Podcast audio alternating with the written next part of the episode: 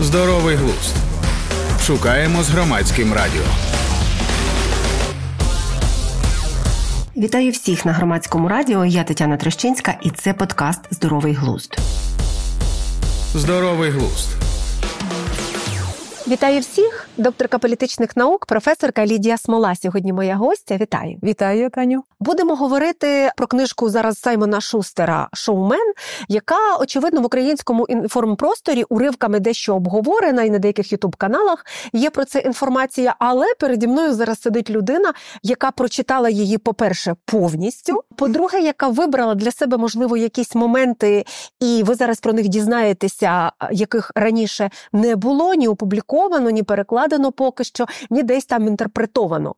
Звісно, що ми обговоримо те, що було в інформпросторі, і що важливе, і воно стосується а, певних моментів пов'язаних із початком широкомасштабної війни.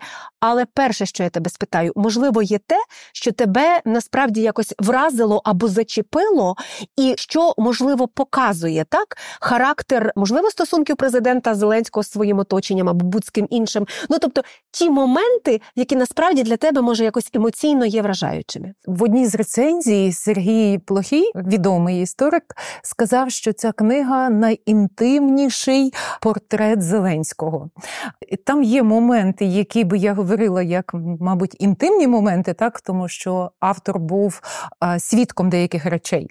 Але я зразу зазначу, що автор на самому початку сказав про те, що він шкодує, що немає записів, що він дивився лише там з мобільних телефонів записів записів, і багато речей він говорить зі слів інших людей, тобто такий маленький нюанс такого суб'єктивного підходу. Але якщо сказати, що мене зачепили, про що не було мови е, ще в інформаційному просторі, то я б говорила про якісь такі людяні речі, тому що ми зазвичай, коли ми говоримо про історичні події, ми говоримо про прийняття рішень, про якісь е, доленосні вислови і інше.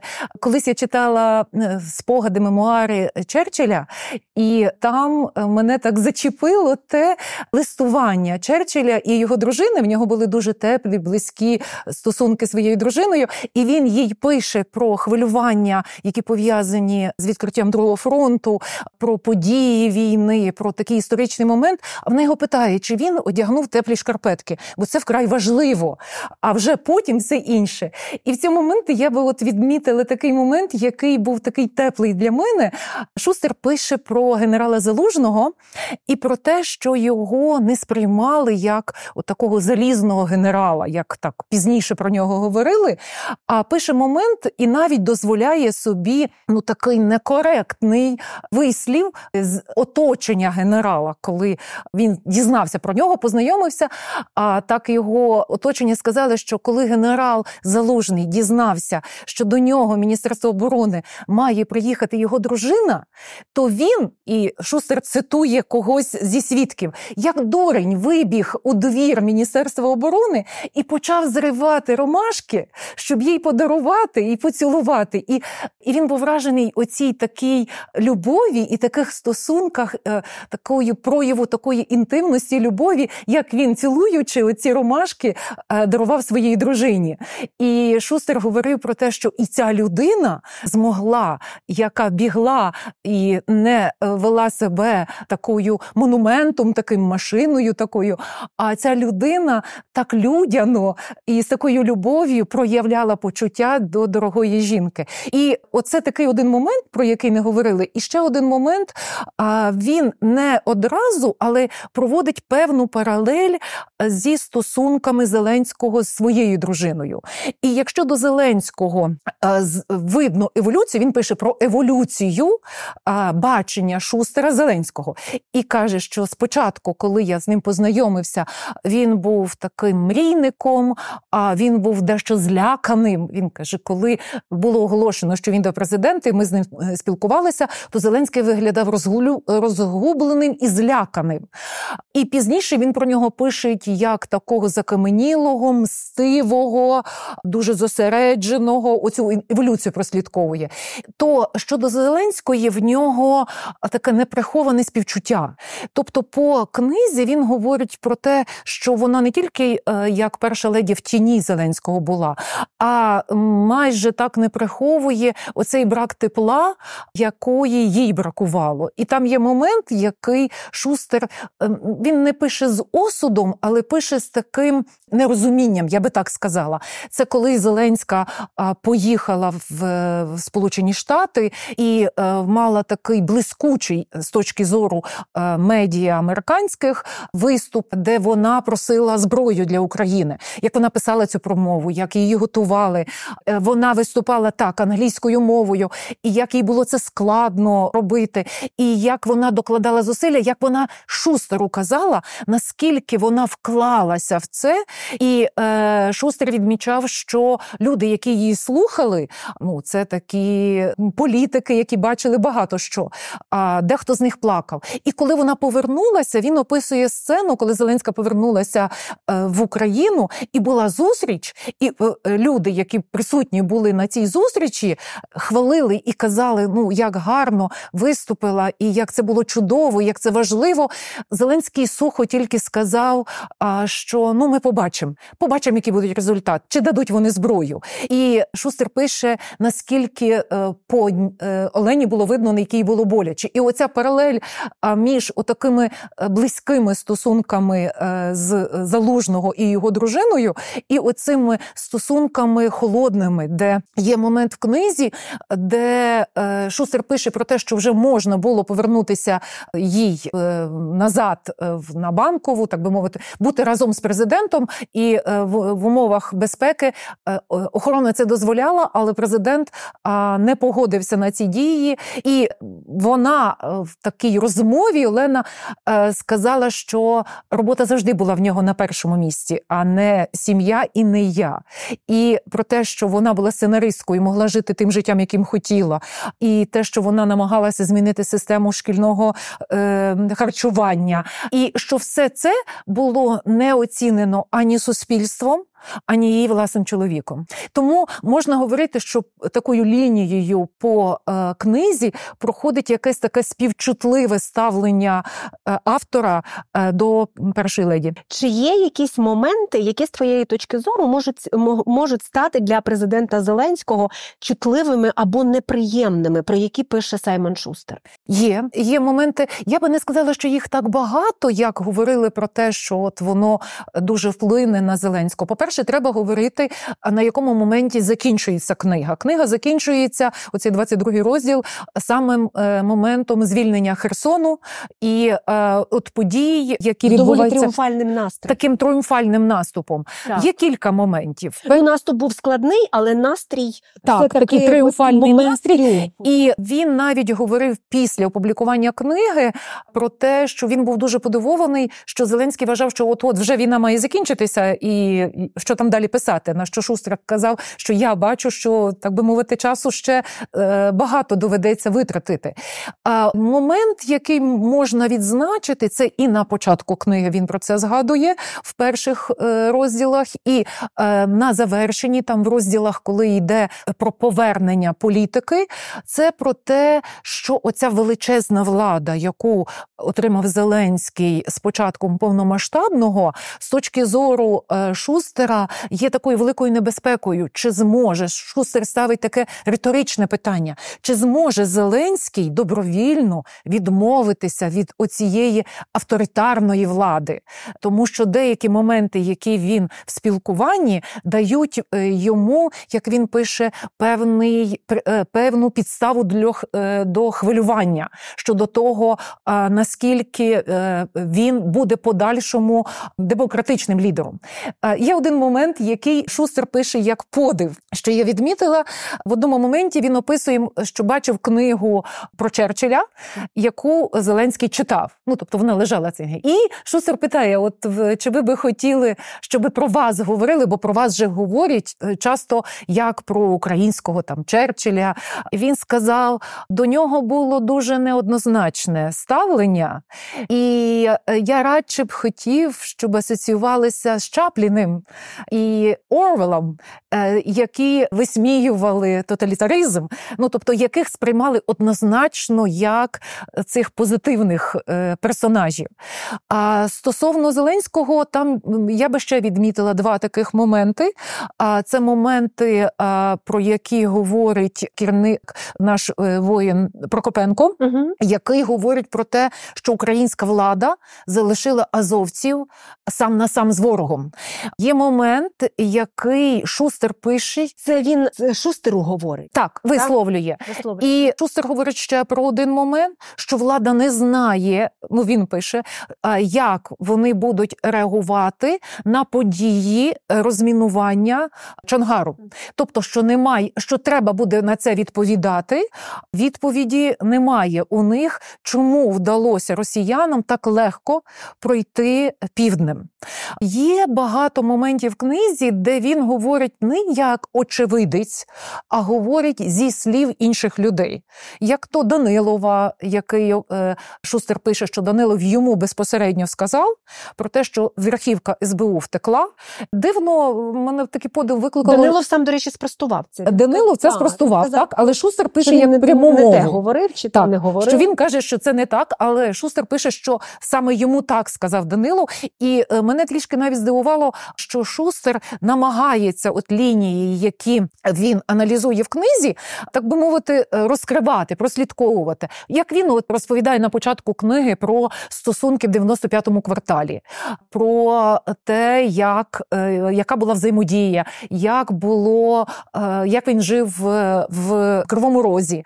Але оцю лінію, що керівництво втекло, і е, лінію Баканова, близького друга Зеленського, е, він е, чи то за браком часу, чи неможливості, він її оцю лінію можливо не або неповної поінформованості про внутрішні наші, до речі, оці, оці ситуації. тобто він це а. не аналізує. Де аналізує е, Шустер, це оця два таких моменти.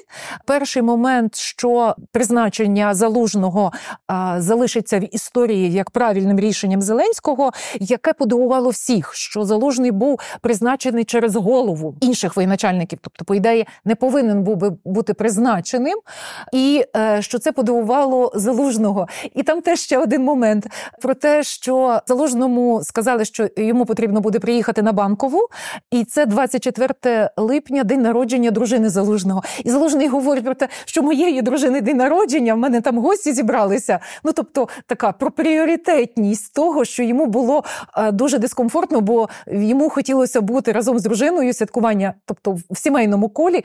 А тут стояло питання зустрічі е, президентом. з президентом щодо призначення. І є ще момент, який е, вже залужний говорить в Шустеру, і треба сказати, що таким, напевно, е, не просто позитивним, позитивною постаттю залужний описується. Ну він розповідає про те, що наскільки там є дуже гарна фраза про. Залужного.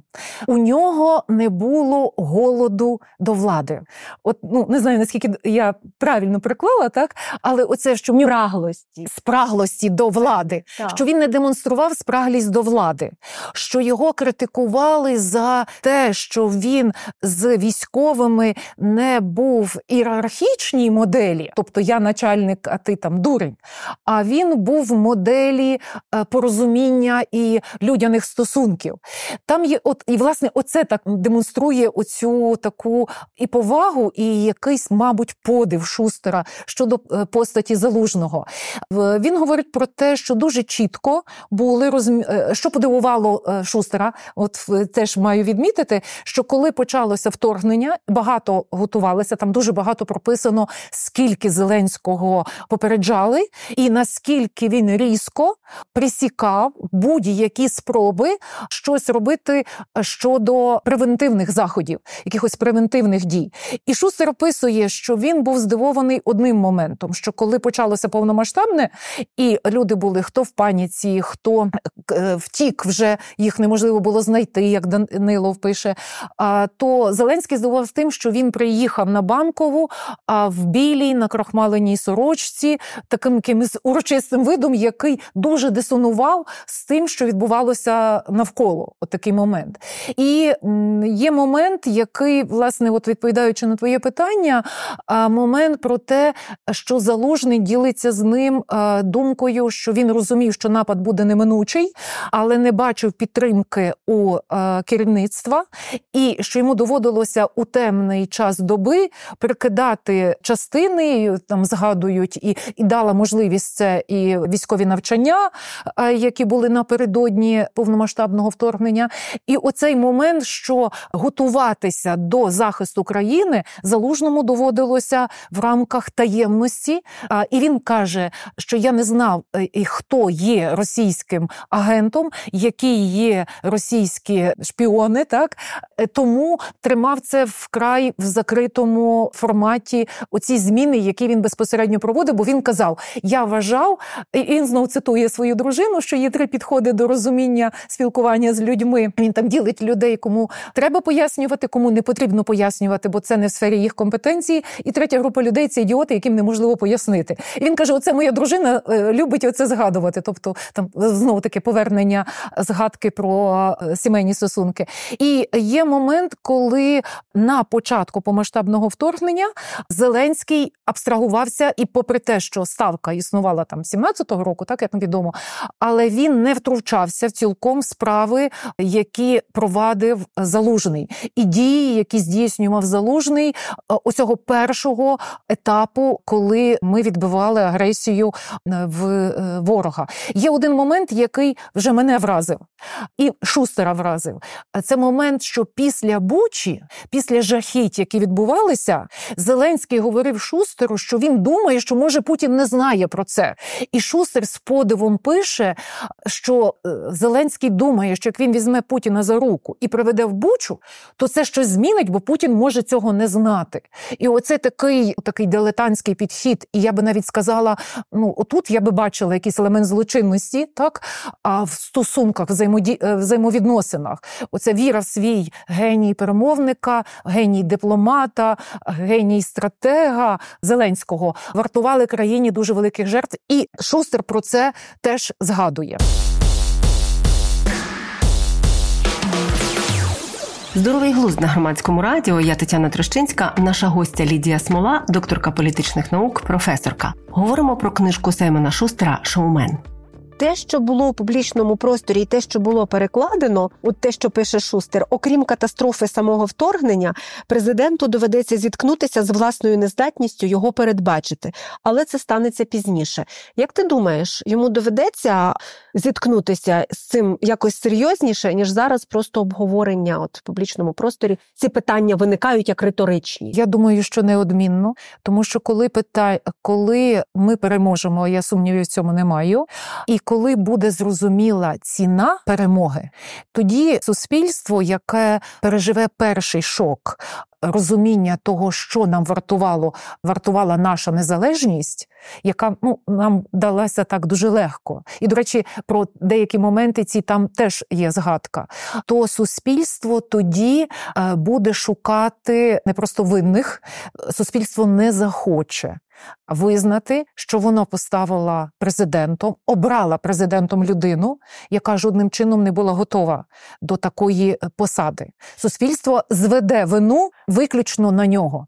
Оце важливий момент. А давай тут ще більше проговоримо. Тобто, фактично, велика частина суспільства, яка дала мандат довіри, та мандат довіри абсолютно, ну напевно, там щиро через нерозуміння якихось процесів, недостатню освіченість, ще там я не знаю, віру в магічні кулі або ще якісь інші історії, такий величезний мандат довіри цій людині, сама фактично, та от ця велика частина суспільства сама фактично недооцінила ризики і як з тими ризиками може впоратися ця людина.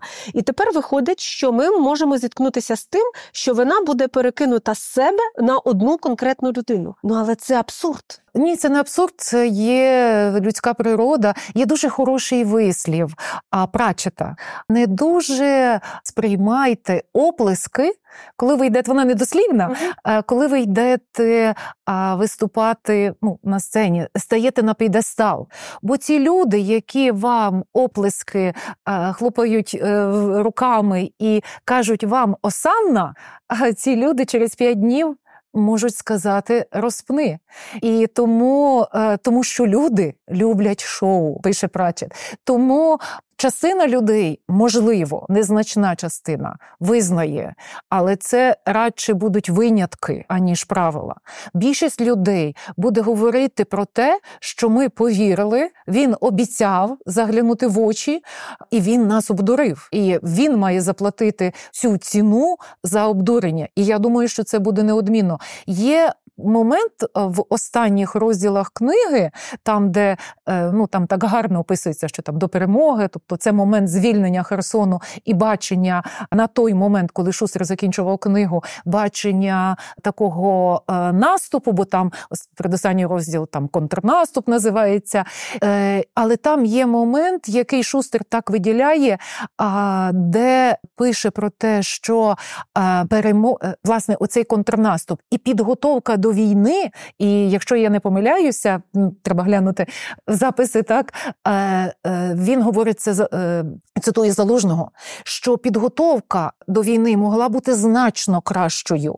Що ці аргументи, що ми не готувалися, щоб не було паніки, щоб ми не готувалися, тому що не було втечі капіталів, було пояснення. Власне, оце так. що цього могло не бути що суспільством, якщо б йшла розмова з суспільством на іншому рівні, щоб суспільством говорили не з позиції там дітей, ви там тихенько сидіть, ми дорослі тут розберемося. Тому що питання, якою була стратегія Зеленського з книги Шустера, з книги Шустера, який він робить висновок. Він робить висновок, що а, вся стратегія Зеленського полягала в його харизмі, вмінні переконувати людей і бажанні і е, Шустер пише для мене навіть дещо такого дивному бажанні Зеленського зустрітися з Путіним і, е, глянувши йому очі, оце ця розмова, що я подивлюся в очі, і війна закінчиться.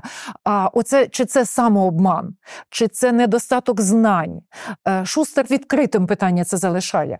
Але оце таке маніакальне бажання зустрітися з Путіним і все буде добре.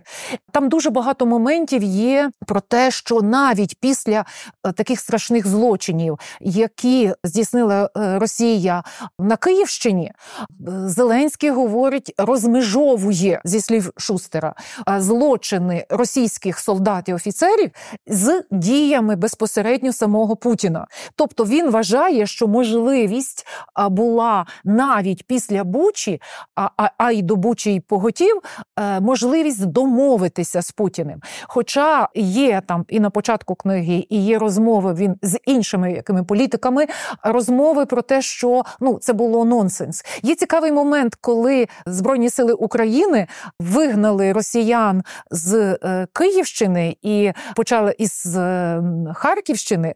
І власне весну Шустер пише: і тоді мої джерела на банковій, от там такий є маленький нюанс, мені сказали, що е, влада, вперше передохнувши від того страху, почала виясняти виясняти, а яким же є ставлення суспільства до Зеленського.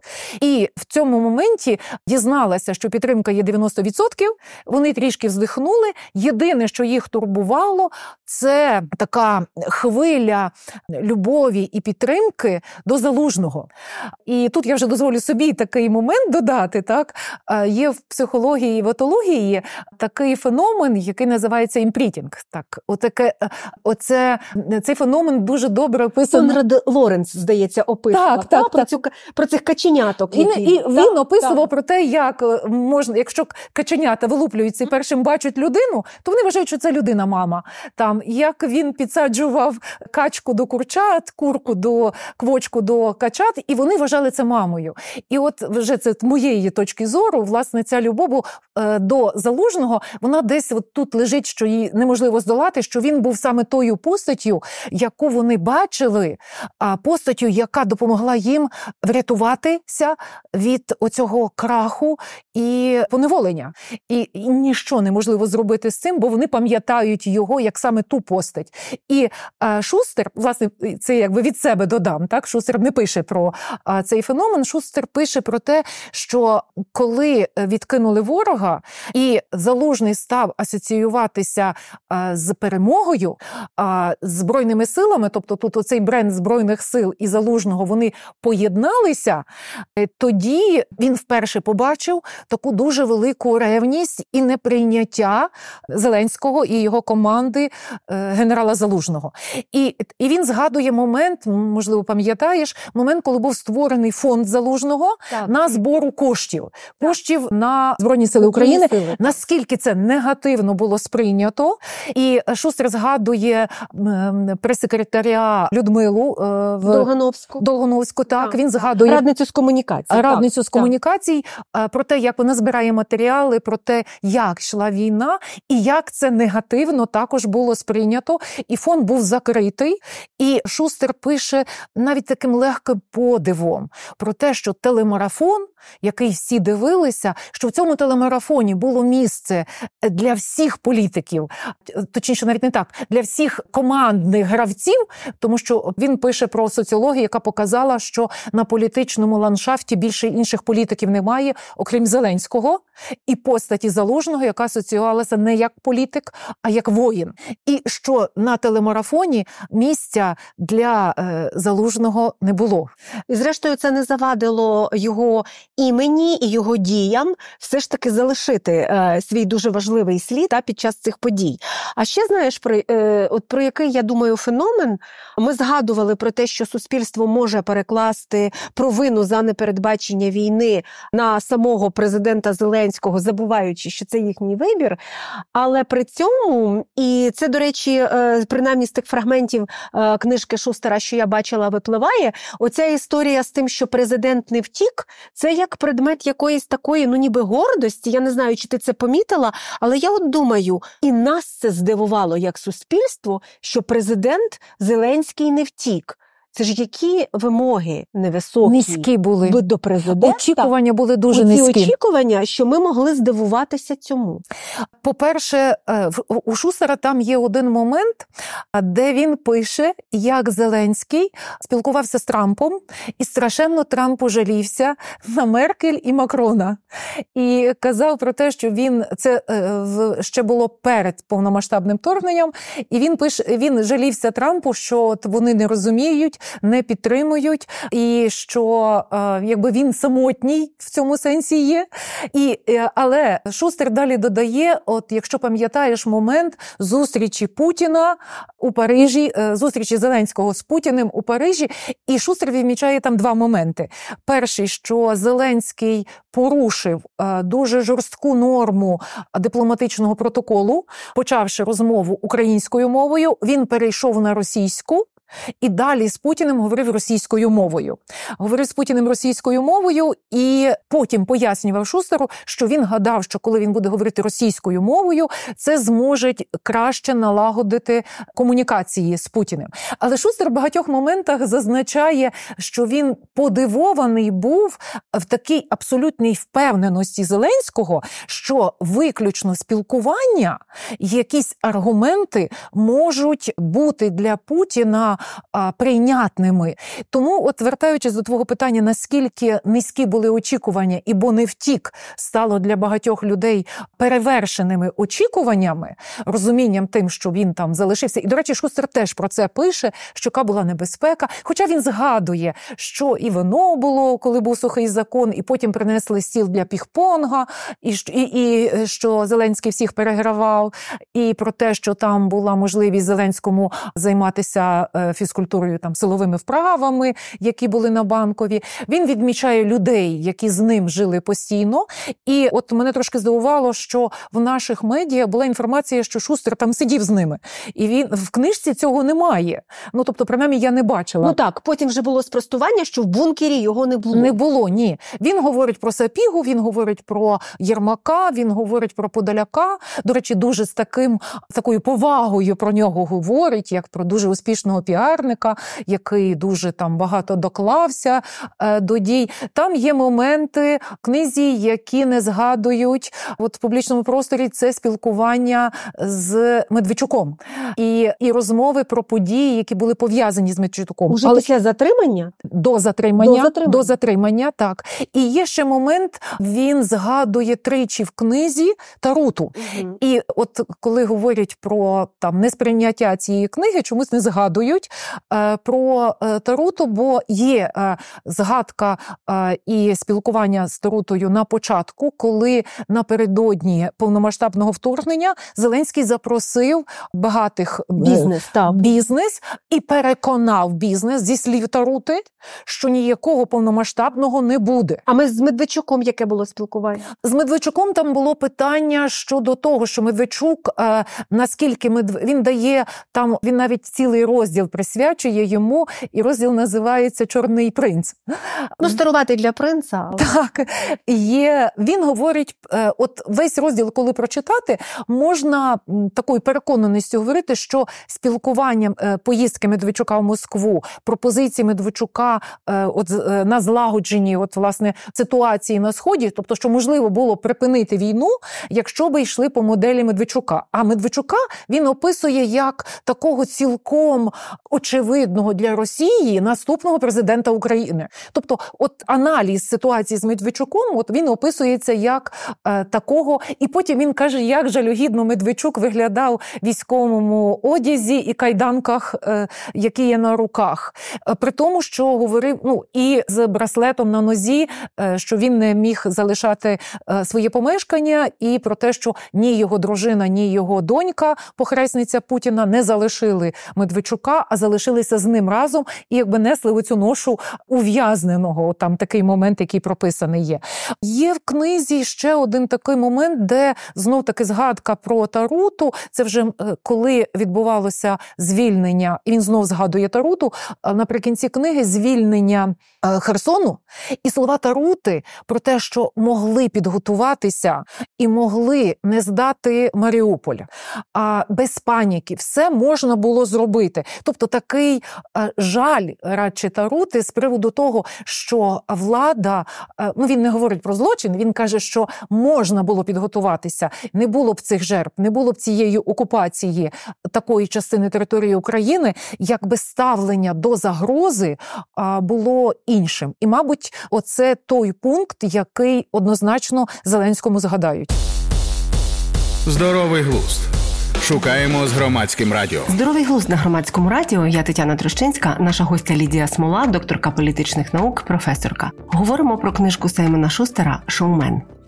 Які є згадки про Андрія Єрмака і яка можливо тональність, інтонація? Що про це пише Шустер? Спочатку він, до речі, згадує ще Богдана як першого. Він так робить такий ретроспективу про Богдана як керівника офісу президента, і е, він тоді він описує Зеленського часів е, Богдана як такого мрійника, який йому на інтерв'ю говорив, як він як він обтяжує обтяжується отим всім, що є навколо.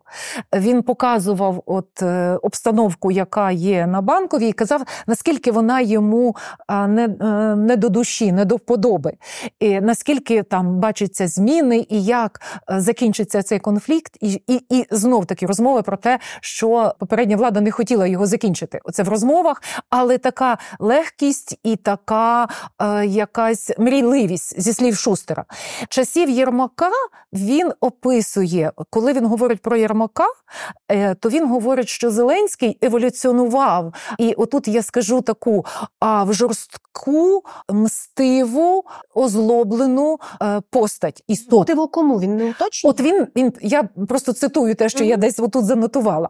Про Єрмака як про таку е, постать абсолютно самостійну на політичному ринку, він не, не, не надає йому такої е, уваги е, суттєвої, щоб можна було говорити як віце-президента. Він говорить про Єрмака як людину, яка була постійно Зеленським. Він говорить про Єрмака, який е, був найближчою людиною Зеленському в прийнятті тих там чи інших рішень.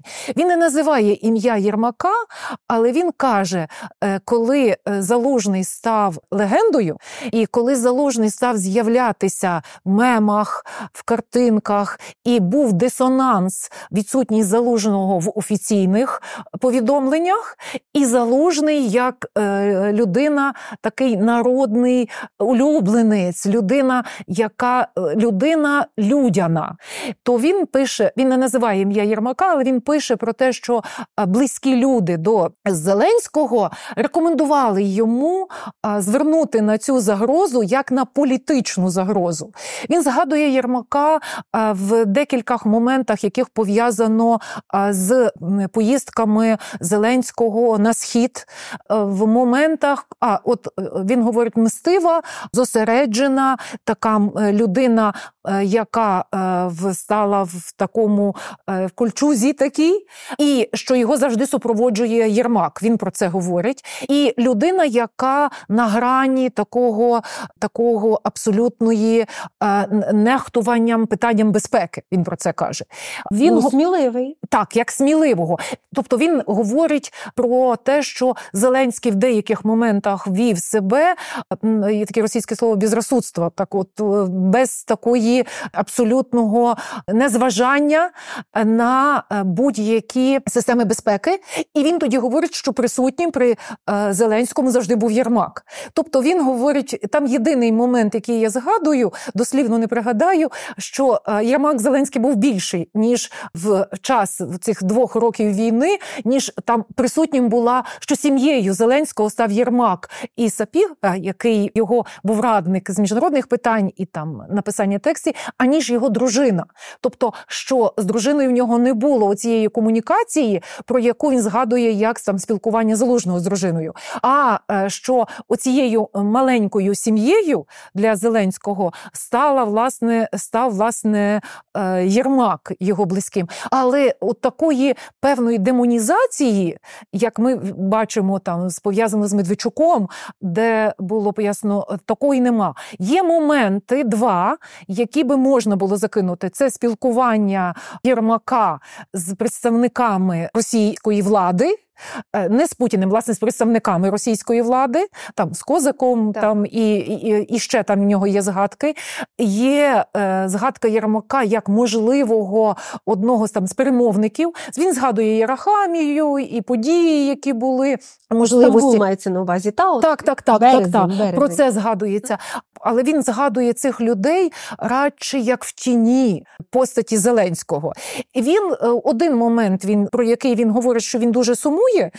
Він говорить про те, що ну війна, люди везуть, пишуть там щоденники, ведуть записи. Ну це ж така подія. І коли в нього було прохання, чи є якісь записи, то люди, з якими він спілкувався, в того ж Зеленського і інші, вони показували мобільні телефони, що немає записів. І він ще один момент, е, власне, якщо ми говоримо про Єрмака, а це момент вже коли майже останніх там розділів прощання, е, де коли е, він спілкується з Зеленським і бачить, що якщо на початку Зеленський дисонує з оточенням цього кабінету президента, то він каже, що я бачив людину, яка злилася з владою. І він вдруге в цій книзі, от на початку в нього є згадка, і в кінці цієї книги, що він дивиться і каже, чи вистачить Зеленському е, сили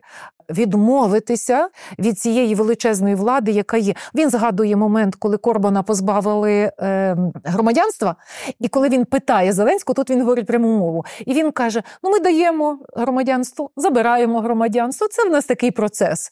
І він сказав, що тут оці нотки були з е, такої ну, владності, що даємо, забираємо.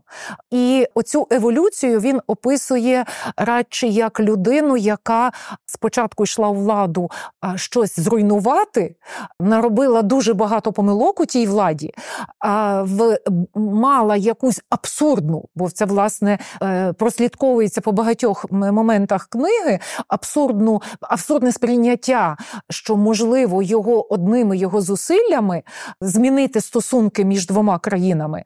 А, І, хоча він згадує події 2017 року, Шустер, і вислів Путіна, що Україна братська республіка, і ми об'єднаємося. Ще в 17-му році згадку. Він таку цитату дає путінську, що ця людина злилася з цією владою, і коли він прощається з вже Зеленським, так в кінці, і там в кінці він в нього, до речі, там в кінці є такі цікаві моменти щодо кожного розділу, то він ставить риторичне питання про подальшу політичну долю Зеленського, чи здатний він буде е, справитися владою, яку він має. Ну і на сам кінець, е, очевидно, запитання стосовно самого Саймона Шостера і можливості його якогось певного суб'єктивного ставлення, воно 100% є, і це цілком нормально. Безумовно, безумовно, це це суб'єктивна книжка його сприйняття. І навіть ми вже бачили. От, зокрема, я бачила огляд української журналістки Ніни Кур'яти, яка працює в Лондоні, яка так само читала цю книжку. Звісно, що е, в Великій Британії вона робила огляд для української правди життя, і вона там писала, що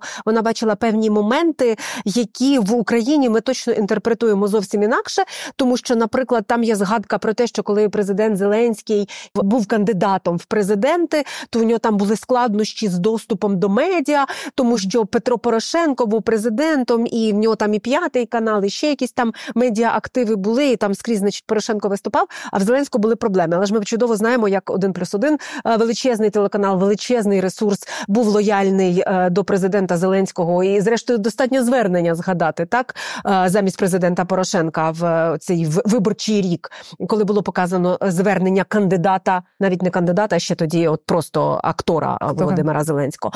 Тобто тут є моменти, які можуть бути сприйняті як суб'єктивні, і це дуже важливо нам розуміти для всіх тих, хто багато суб'єктивних моментів. Наприклад, в нього є там в почат в розділах, там десь на початку книги, а є момент, де він пише, що Зеленський абсолютно закрив питання з Ігорем Коломойським, і в нього жодних стосунків, залежностей а, з приходом на посаду не було. А особливо коли стало питання питань до самого олігарха, можна е, вважати, що у президента Зеленського з е, олігархом Ігорем Коломойським питання стосунків було закрите. І він говорить це в той момент, коли там один плюс один з такими е, позитивними, як ми знаємо, е, меседжами звертався до аудиторії, тобто годжуся. Є справді моменти на початку, особливо на початку, коли він е, описує е, дуже такий, я би тут навіть е, з такий зробила флешбек до дуже нашумівшого серіалу Слово пацана. Е, де він, описуючи е, оце бандитське місто, воно так він так і називає цей розділ Кривий Ріг, е, описує от становлення Зеленського, тобто якась така певна героїзація його. Він чомусь дуже мало говорить про дуже важливий момент, який я гадаю, що мали б написати вже наступні історики, так, біографи. Я би тут навіть звернулася до іншої книги, яка чомусь більше пішла в забуття. Це книги Руде. Руденка, Сергія Руденка, який написав, яка видана була в багатьох так. країнах, так в якій є, як на мене, там спроба такої об'єктивності і е, і проведена. Тобто я не роблю рекламу, але кажу, що я бачу в цій книзі багато таких цікавих моментів, які говорять, чого я не побачила у Шустера в цій книзі мовиться. Я не побачила у Шустера такого дуже важливого моменту, а саме що Зеленський, який в юному віці, тобто, ну те, що Зеленський отримав освіту, світу. Ми знаємо, як він отримав, що він левову частку перебував в Москві, і цей 95-й квартал. До речі, Кавені, і так, так. так. А, е, До речі, отут момент також наскільки е, Олена Зеленська він постійно так до неї апелює, писала сценарії його виступів. А як багато вона вкладала от в ці тексти, і як вона жалем говорить, потім що вона не може вже більше силу своєї е, посади, так першої леді, займатися улюбленою справою. Але у Шустера немає дуже важливого важливого моменту. Е, я очікувала його прочитати, я не знайшла його. Це момент становлення Зеленського як особистості, яка становилася а в середовищі російському з Москви. Тобто культура політична, взаємини політичні е, він бачив радше не е, в Україні, а бачив це в Росії. Оцей кавенівський період, який був, і наскільки вплинуло на нього оце середовище російське, оце мені би хотілося прочитати. На жаль, цього не було. Здоровий глузд.